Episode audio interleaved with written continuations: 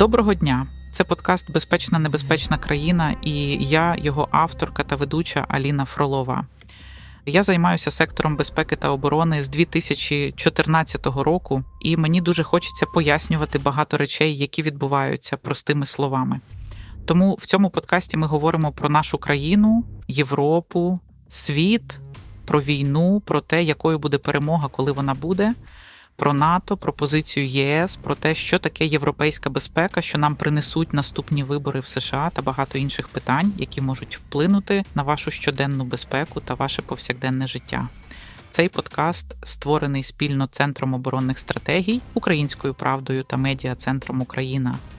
Ви можете знайти нас на всіх ресурсах Української правди, а також на найбільших подкаст-платформах Apple, Google, Spotify, SoundCloud та інших. Не забувайте підписуватися, щоб отримувати оновлення та долучатися до нових випусків. І сьогодні у мене в гостях дуже цікавий гість Анджей Фальковський, доктор економічних наук, генерал-лейтенант запасу Збройних сил Республіки Польща, стратегічний радник Міністерства оборони у 2018 році.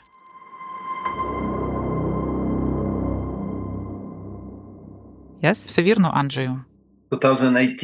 Вірно, але я був радником міністра оборони України, не Польщі.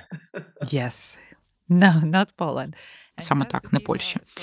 Якщо коротко, і власне саме завдяки цьому ми зустрілися, то коли Україна вирішила бути більш прозорою у реформуванні своєї армії, був створений так званий драп це дорадча рада з питань оборонної реформи, до складу якої входять високопоставлені представники сектору безпеки і оборони наших ключових країн-партнерів. І Анджей Фальковський був одним з цих представників. Він представляв Польщу, і він був радником, частиною групи, яка консультувала міністерство щодо реформ. Також ви є фахівцем з державних фінансів, військової економіки та оборонних ресурсів, логістики, стратегічного планування. Крім того, багато знаєте про НАТО. І я думаю, що всі ці питання ми сьогодні обговоримо. Ласкаво просимо.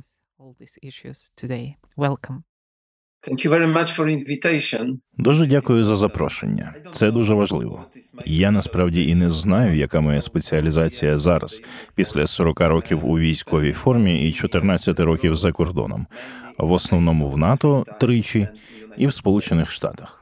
Thank you very much. And uh, being in our... А коли ви служили в збройних силах, то якою була ваша спеціалізація? When I started, I don't know. Коли я починав, всі хотіли бути пілотами, моряками або шпигунами. Так, це дуже романтично. Так, як в книгах про Ганса Клоса. Щось захоплююче було в цьому. Але я опинився у військовій академії логістики і став фахівцем із фінансів. І перші 18 років моєї військової кар'єри я займався фінансами, мав справу з бюджетом на найвищому рівні. Тому дуже скоро мене забрали з флоту. А як я вже казав, я хотів бути моряком. І я переїхав до Варшави. Тут почалися справжні випробування, бо на мені можна вивчати розвиток по спіралі. Я не уникав нових викликів, намагався робити все можливе, щоб займатися чимось цікавим у житті.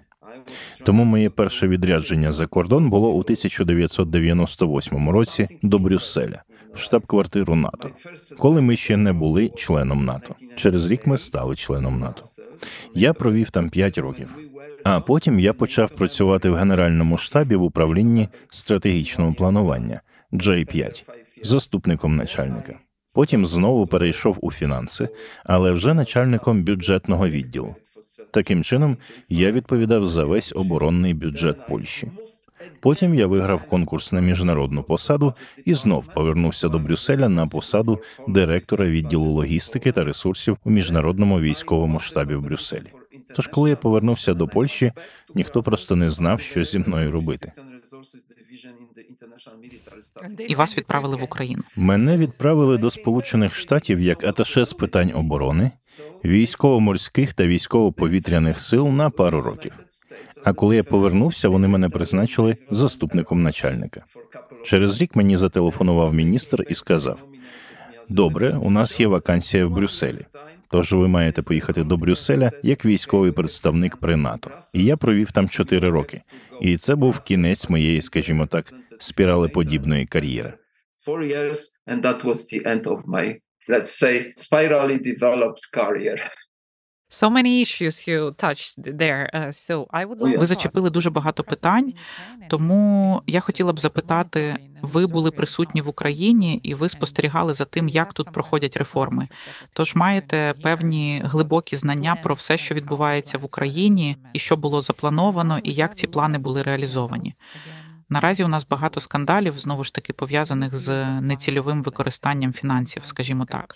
Іноді це корупція, іноді це зловживання, іноді це щось пов'язане з фінансами та логістикою, дивлячись з вашої позиції і знань, як Україна може впоратися з цим.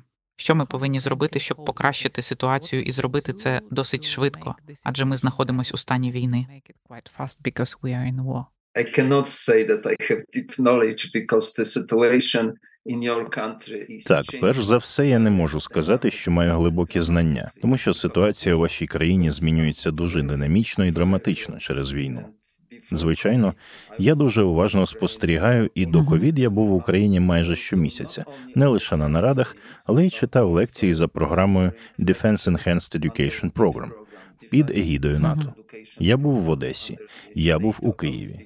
Планував поїхати ще до Харкова але не встиг через брак часу. Я виступав із презентаціями щодо планування, програмування та бюджетування, тому що це те, чого мені не вистачає у вашій системі. Те, про що я говорю, це прозорість. Бути прозорим сьогодні трохи складно, тому що йде війна, і ви не можете бути максимально прозорими, бо ворог спостерігає за вами. Але зазвичай, якщо ви маєте прозору систему, ніхто навіть не наважиться піти на корупцію. За п'ять років моєї роботи в консультативній раді з питань оборонної реформи мені також бракувало певної тяглості. За цей час я познайомився з чотирма міністрами, і от скоро буде п'ятий. Тобто, в середньому щороку новий міністр. Ми зустрічалися з вами, коли ви ще були заступницею міністра оборони. І я бачився нещодавно, коли був у Києві 4 липня, із паном Андрієм Загороднюком. Я вважаю його програму реформ найкращою. У вас на практиці щось не так із цією тяглістю, тому що кожен міністр прагне почати з нуля всі ті процеси і реформи, що є великою помилкою. За цим треба стежити. Ви можете трохи змінити свої пріоритети, але ви не можете почати реформу з самого початку, тому що ви прийдете в нікуди. Це почасти мені нагадує моє вивчення англійської мови. Є різні методики. Я почав вивчати англійську, коли мені було 33 чи 34 роки. Я ходив на різні курси, і всі починали спочатку I am, you are і так далі. Тож я не мав жодного прогресу, поки не знайшов свій власний метод і не пішов за ним, хоча було вже і запізно. Але що робити? Мені треба було наздоганяти своїх дітей у вивченні мови. Okay. And looking Гаразд. А якщо зараз подивитися на ситуацію з українською армією, як ЗСУ діють на місцях? Беручи до уваги ваш військовий досвід, як ви їх оцінюєте, коли ви говорите зі своїми колегами, зі своїми друзями, пояснюючи, що відбувається в Україні, як ви оцінюєте ефективність і спроможність українських збройних сил?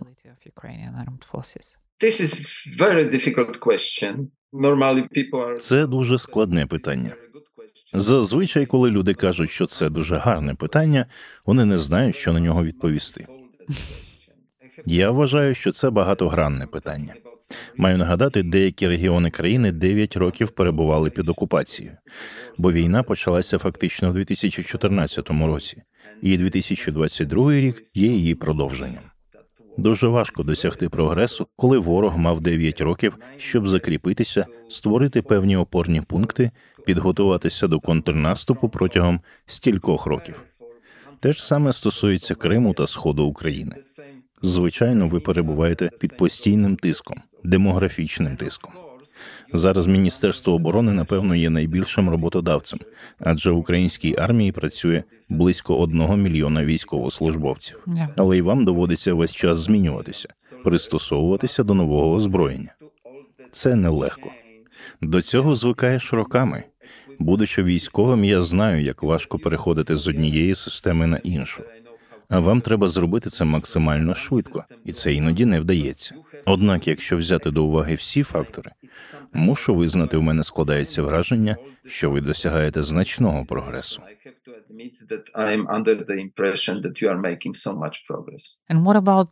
А як щодо прогресу наприклад, польської армії, адже я спілкувалася з високопосадовцями, командувачами збройних сил Польщі, і вони досить серйозно ставляться до загроз, які несе Росія. І ми бачили, що це певним чином зміни реалізовані в стратегічному плануванні. Зокрема, Польща суттєво збільшить чисельність своїх збройних сил. Також ви намагаєтеся підготувати нову техніку. Але яким є прогрес у польській армії, і чи бачите ви якісь ознаки змін у стратегії і змін у сприйнятті в інших арміях НАТО щодо цього? Other Безумовно, так, це прогрес. Але дозвольте мені повернутися дуже коротко до того часу, коли ми вступали до НАТО. Є певні нарікання, що Україна нібито не готова до вступу до НАТО. Так от жодна з країн, до яких ми приєдналися після 99-го року, не була повністю готова до вступу в альянс. Досі збройні сили багатьох країн НАТО експлуатують пострадянську техніку. Досі вони не запровадили всі процедури. Вони не прийняли всі угоди зі стандартизації.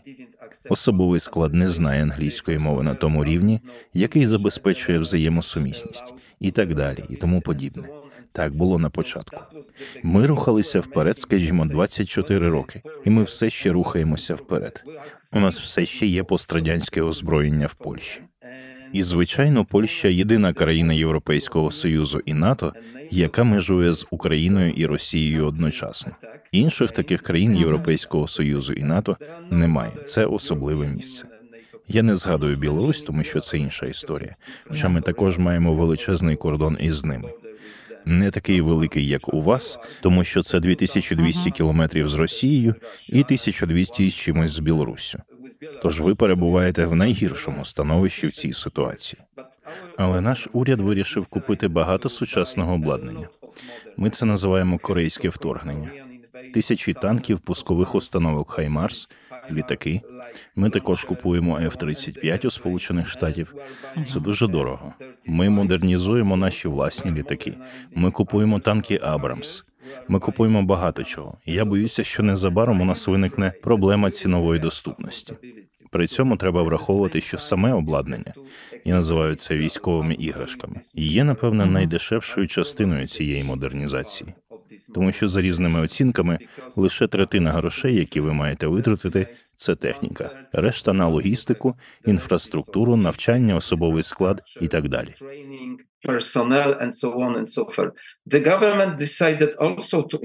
Уряд також вирішив збільшити кількість особового складу. Раніше у нас було 100 тисяч плюс територіальна оборона, але вони хочуть збільшити кількість до 150 тисяч регулярних військовослужбовців плюс 50 тисяч територіальної оборони, що потребує величезних зусиль та їх підготовки.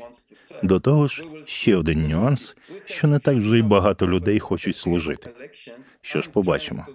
У нас 15 жовтня вибори. Я намагаюся бути аполітичним, тому не беру активної участі. Але вибори стануть перевіркою для багатьох із цих реформаторських планів. Решта країн також намагаються реформуватися. Німеччина пообіцяла витратити додаткові 100 мільярдів євро, але не зазначила, що це забере більше п'яти років. У Вільнюсі вони пообіцяли, що нарешті витрачатимуть 2% ВВП на оборону, а після саміту від цієї обіцянки відмовилися. Так само, скажімо, і Нідерланди. Вони відмовилися від танків у своїх збройних силах або ж прибрали їх з озброєння. І саме зараз настав час, коли вони повертаються до цього виду техніки. Тому багато європейських країн, особливо ті, які знаходяться ближче до потенційної загрози, а ми знаємо, хто є загрозою, зараз інвестують у збройні сили. Це просто необхідно. You've been inside NATO for many years. You know how Отже, ви працювали в НАТО протягом багатьох років. Ви знаєте, як приймаються рішення. З того, що ми бачимо ззовні, раніше, скажімо так, складалося враження, що багато чого залежало від Сполучених Штатів, Франції та Німеччини. Тому їхні думки мали вирішальне значення для ухвалення будь-якого остаточного рішення в рамках НАТО. Зараз ситуація змінюється. Польща зайняла дуже активну позицію в Європейському Союзі в НАТО на міжнародній арені. Багато менших країн, таких як країни Балтії і, можливо, північні країни, також стали більш, скажімо так, активними. Вони багато виступають. і надають своє бачення, яке є більш радикальним щодо ситуації, яка відбувається. Чи вплинули ці зміни якимось чином на прийняття рішень в НАТО? Чи є суттєві зрушення в процесі прийняття політичних рішень, і чи можемо ми очікувати більш швидких і сміливих рішень з середини НАТО? Brave, maybe decisions from inside NATO. Again, perfect question for this podcast. I have to Знову ж таки, ідеальне запитання для цього подкасту. Мушу визнати, що навіть за 12 років роботи в НАТО на трьох різних посадах мені важко було зрозуміти, як приймаються рішення. В НАТО діє правило консенсусу. Всі повинні дійти згоди. Жодне рішення не ухвалюється, поки не буде узгоджено все. Це є слабкістю альянсу з одного боку, тому що потрібно багато часу на лобіювання. Але в кінцевому підсумку, коли НАТО приймає рішення, всі стоять за цим рішенням. І НАТО це про представництво всіх думок. Там було приблизно 200 комітетів, робочих груп. Я ще застав та пам'ятаю той час, коли було 400 комітетів. Потім генеральний секретар обмежив цю кількість, але натомість почали зростати робочі групи. Це Північно-Атлантична рада, це саміт. Але на рівні президентів та голів держав і урядів вона приймає рішення тільки після того, як всі робочі групи на шляху до рішення узгоджують різні питання. Дуже болючий, дуже тривалий процес. Зараз великі країни, такі як Сполучені Штати, Великобританія, Франція, іноді Німеччина, намагаються впливати. І завжди є гонка за рішеннями. Вони намагаються зібрати всіх прихильників навколо певного проєкту. Іноді складні питання узгоджуються дуже легко і швидко, а легкі питання не узгоджуються взагалі або ж на узгодження деяких проєктів іде кілька років. Якщо ми говоримо про вплив, то це завжди послуга за послугу, тому що іноді країни хочуть торгуватися для власного блага і маючи на увазі свої інтереси. І рішення залежить від того, чи вдасться домовитися з інших питань. Отже, дуже складний ландшафт. Іноді ти відчуваєш, що цього достатньо, іноді ти не бачиш світла в тунелі. Але це організація, якій наступного року виповнюється 75 років. Отже, процес завжди цікавий, але дуже важко дійти спільного висновку.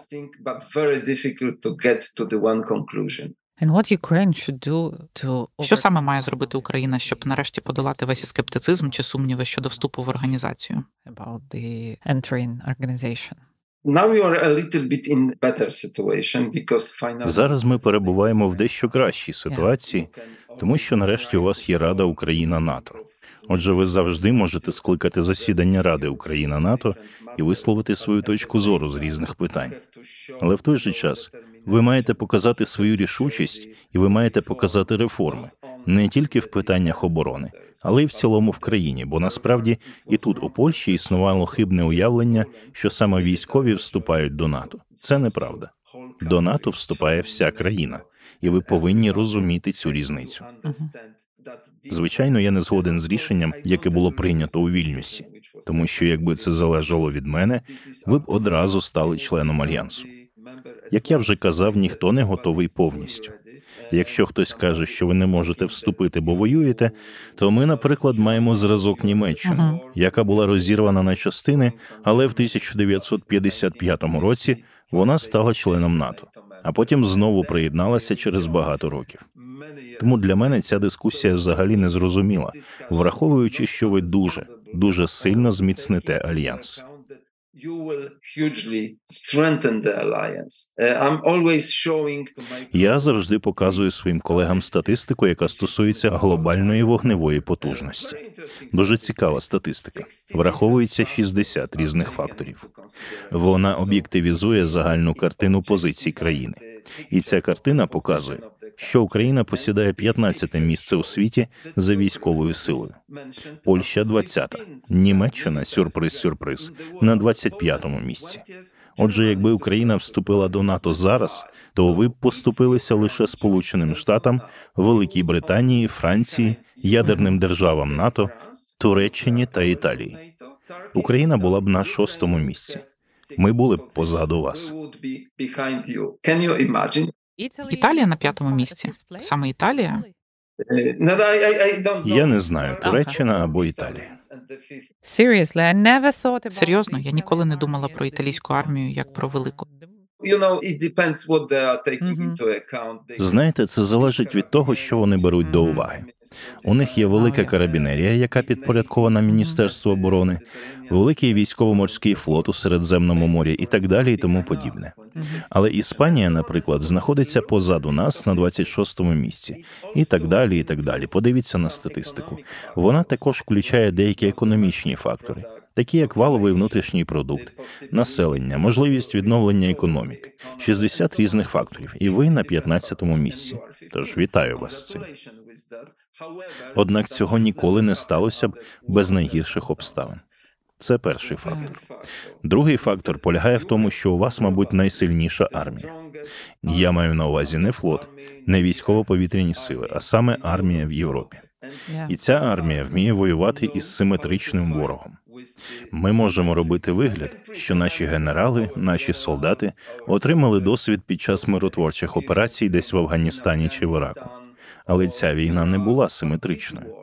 У талібів не було літаків, у талібів не було танків, у талібів не було ракет і снарядів. Дещо можливо було, але дуже рідко.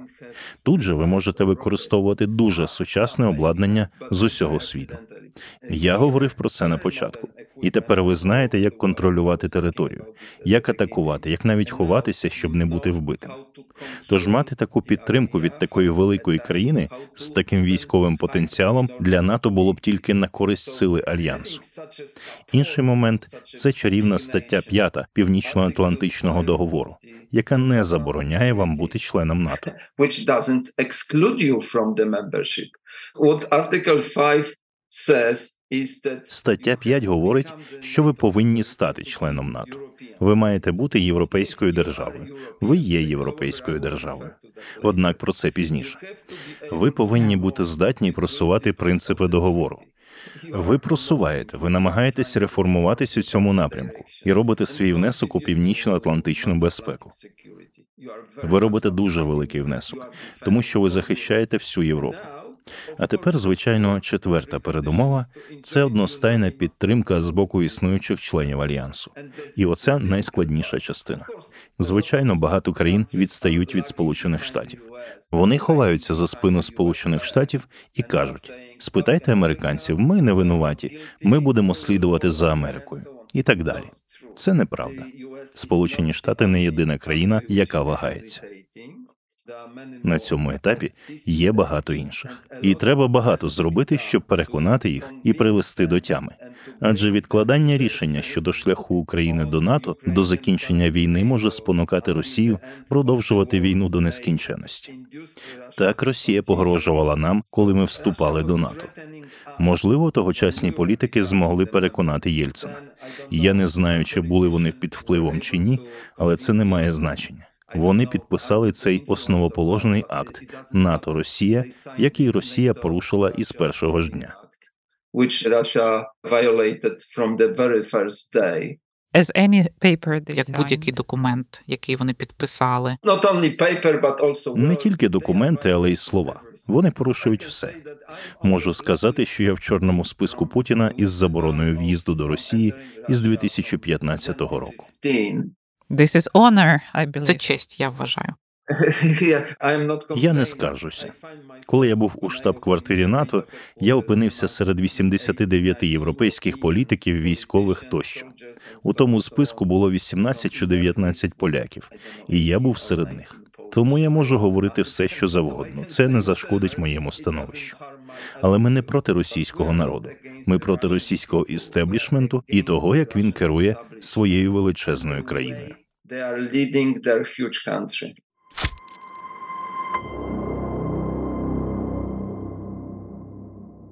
Let's come back to the battlefield. Гаразд, повернімось до поля бою. Ми чули багато, скажімо так, міркувань у західних змі про те, що контрнаступ не є результативним, він занадто повільний. Що треба починати переговори з росіянами, і звичайно, у нас є своє бачення всього цього. І українське бачення досить сильно відрізняється від того, що ми читали в цих статтях. А, яке ваше бачення щодо контрнаступу? Як ви сприймаєте ситуацію? І що ви думаєте про подальший перебіг війни чи її можливий сценарій? Or a possible course of war. Another question from the serial that I don't have the crystal ball. Це іще одне питання, на яке важко відповісти, якщо ти не провісник майбутнього. Але я думаю, що ваше бачення найкраще. Ви відчуваєте землю, ви відчуваєте територію, ви відчуваєте очікування українського народу, і ви знаєте, що робити. Втім, зараз це боротьба за ресурси, за війну і за міжнародну підтримку. Я не скаржуся, що контрнаступ іде повільно. Зазвичай, щоб витіснити когось із території, потрібні роки. Я завжди згадую Другу світову війну, коли всі сили рухалися як з заходу на схід, так і зі сходу на захід. На звільнення територій пішли роки. Я не бажаю вам такої ж ситуації. Але я б скоріше очікував від країн посилення санкцій проти Росії, ізоляції Росії, припинення підтримки їхньої військової машини, тому що навіть торгівля з Росією шкідлива для вашої країни. Звичайно, це буде важко. Це коштуватиме вам багато життів і техніки. І я не знаю, що можна зробити, щоб прискорити цей процес, тому що очікування були, що до кінця цього року російські війська виженуть з українських земель. Це величезна територія. Треба сказати деяким політикам, що Крим більший за багато європейських країн. Що ця територія становить п'яту частину України, і вона набагато більша ніж більшість європейських країн. Тому потрібно мати багато людей, багато потенціалу, багато ресурсів, щоб боротися. А з іншого боку, Росія має величезний потенціал. Однак ви дуже сильно підірвали цей потенціал, і це добре, тому що це добре для альянсу, і це егоїстично, але для моєї країни також. Я не знаю, я просто більше сконцентрувався на різних напрямках, але це завжди небезпечно. Вони можуть заманити вас у пастку, і початкова невпевненість усе сповільнить. Якщо підходити до цього з ясною свідомістю, то на даному етапі це не здійсненна місія, але ви можете виграти цю війну. You can win that war. Ми в цьому абсолютно впевнені, і я думаю, польський народ завжди буде підтримувати нас у цій боротьбі. Напевно, одне з останніх питань це те, що ми повинні зробити, щоб мати більш стабільний світ після цієї війни. Як має змінитися міжнародна система? Чи має змінитися НАТО, чи має змінитися ЄС? Якими можуть бути ті кроки, які ми маємо зробити зараз, щоб гарантувати, що принаймні наступні 50, 70, 100 років після цієї війни ми матимемо мирний час? Чи повинні ми щось принципово змінювати? Should we change something principally? Should Ukraine change? Yeah. Чи повинна змінитися Україна? And the world and Europe. А як щодо світу в цілому і Європи, зокрема? This war is changing the mentality of everybody. Ця війна змінює світогляд кожної людини у світі. Звичайно, тих, хто мислить раціонально. Але як я вже казав, чим більша відстань до загрози, тим менша напруга, і ніхто не переймається менше ніж потрібно. По-перше, Європа.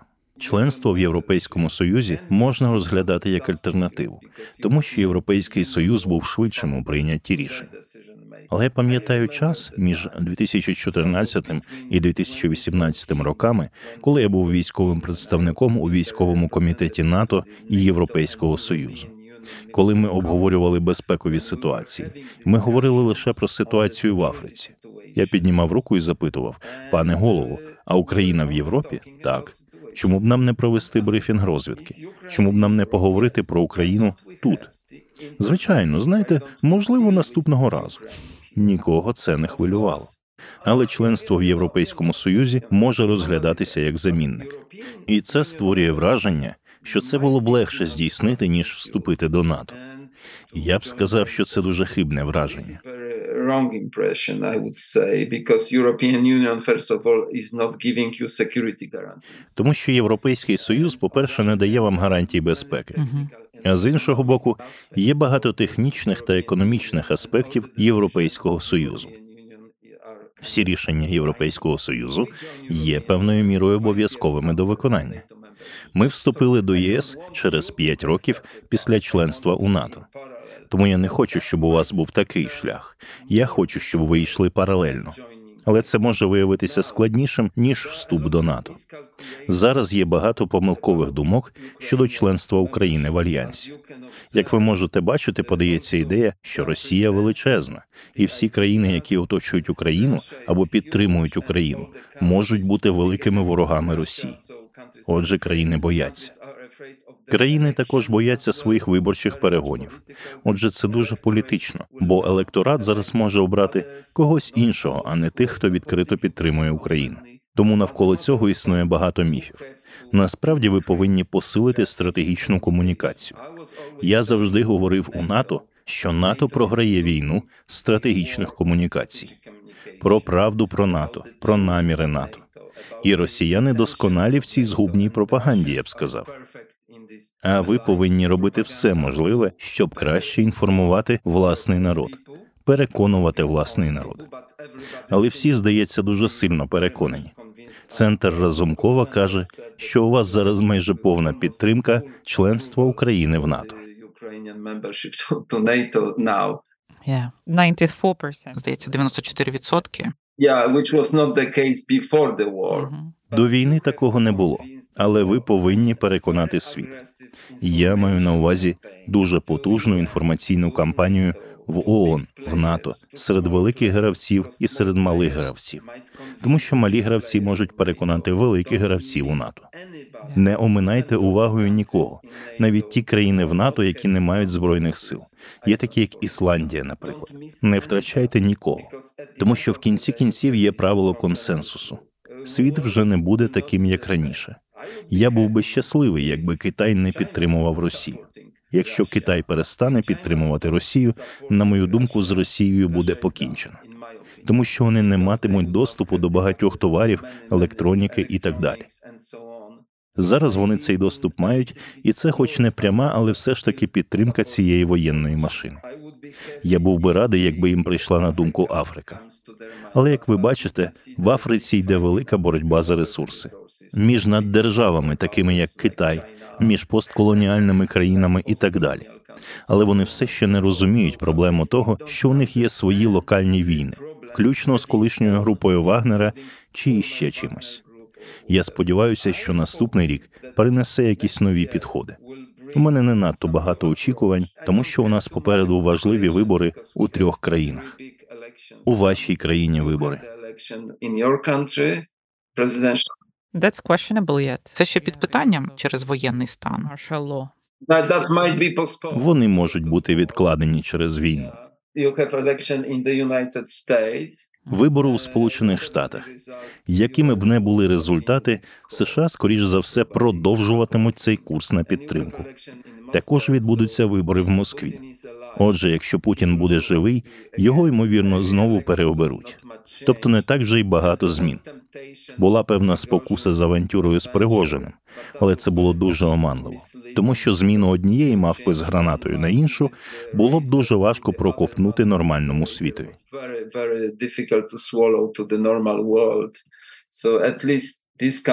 Так, принаймні цей супротивник більш відомий, однак ніхто не знає, що він думає і як він думає. Отже, це було б не те саме. Ніхто не буде робити бізнес з Росією as usual. І це може бути великим шансом для вашої країни для відновлення і перезаснування деяких секторів. Ви повинні діяти дуже швидко. Звичайно, вам потрібен доступ до Чорного моря, про що на даному етапі забули, і всі говорять про військові кораблі. Але Чорне море можна захищати із суші, і з повітря. Тому я розумію, в якому ви скрутному становищі. Попросту кажучи, це буде дуже і дуже складно. Я завжди такий собі конструктивний песиміст, але в цьому випадку я намагаюся бути дуже оптимістичним, зважаючи на всі перешкоди, з якими ви можете зіткнутися. I think that's very good words to end it Я думаю, що це дуже хороші слова, щоб закінчити. І є лише одна ремарка з мого боку. Можливо, ви захочете прокоментувати. Бо ця війна також дуже змінила відносини між Польщею та Україною. До того ми мали всю цю пострадянську спадщину з сумнівами в історії один одного та з певними періодами в нашій історії, коли ми мали питання один до одного. Але те, що я бачу зараз, це відновлення дуже доброї дружби, дуже хорошої підтримки. І є деякі принципові речі, які ґрунтуються на цінностях, які об'єднали наші народи в ці важкі часи. Я думаю, що Україна завжди пам'ятатиме допомогу, підтримку і всі ті зусилля, які Польща докладає в цій війні, щоб підтримати Україну. Тому, на мою думку, це дуже добрий результат цієї війни. Що наші народи почали ставати набагато ближчими, і може бути багато хороших наслідків цієї війни. Я сподіваюся, що ми продовжимо цей шлях і побачимо позитивні речі. І одного разу після перемоги ми будемо святкувати разом з нашими польськими друзями. Ми будемо друзями надовго в цій історії. Дуже вам дякую. Thank you so much. Thank you very much. Uh, one word on that. Дуже дякую. Одна репліка з цього приводу. Я завжди був на позиції, що ми повинні поважати минуле, тому що у всіх є минуле. І як співав Окуджава, природа не знає безгрішних. У всіх народів є свої гріхи але ми повинні залишити минуле в минулому, а майбутнє будувати разом, не сперечаючись, тому що ми можемо звинувачувати одне одного вічно. Але, врешті-решт, ми повинні переступити через це і будувати майбутнє разом.